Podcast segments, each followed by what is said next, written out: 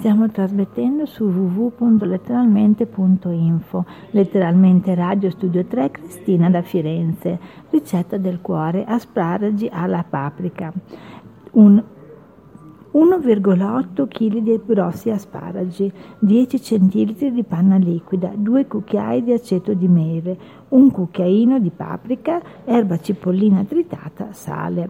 Per la maionese un tuorlo d'uovo, un cucchiaino di aceto di mele, sale, peperoncino rosso in polvere, 3-4 cucchiai di olio di mais.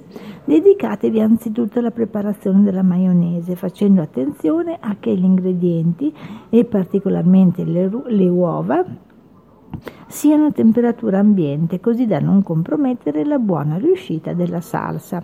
Mettete in un recipiente il tuorlo d'uovo, l'aceto di mele, tre prese di sale e un pizzico di peperoncino.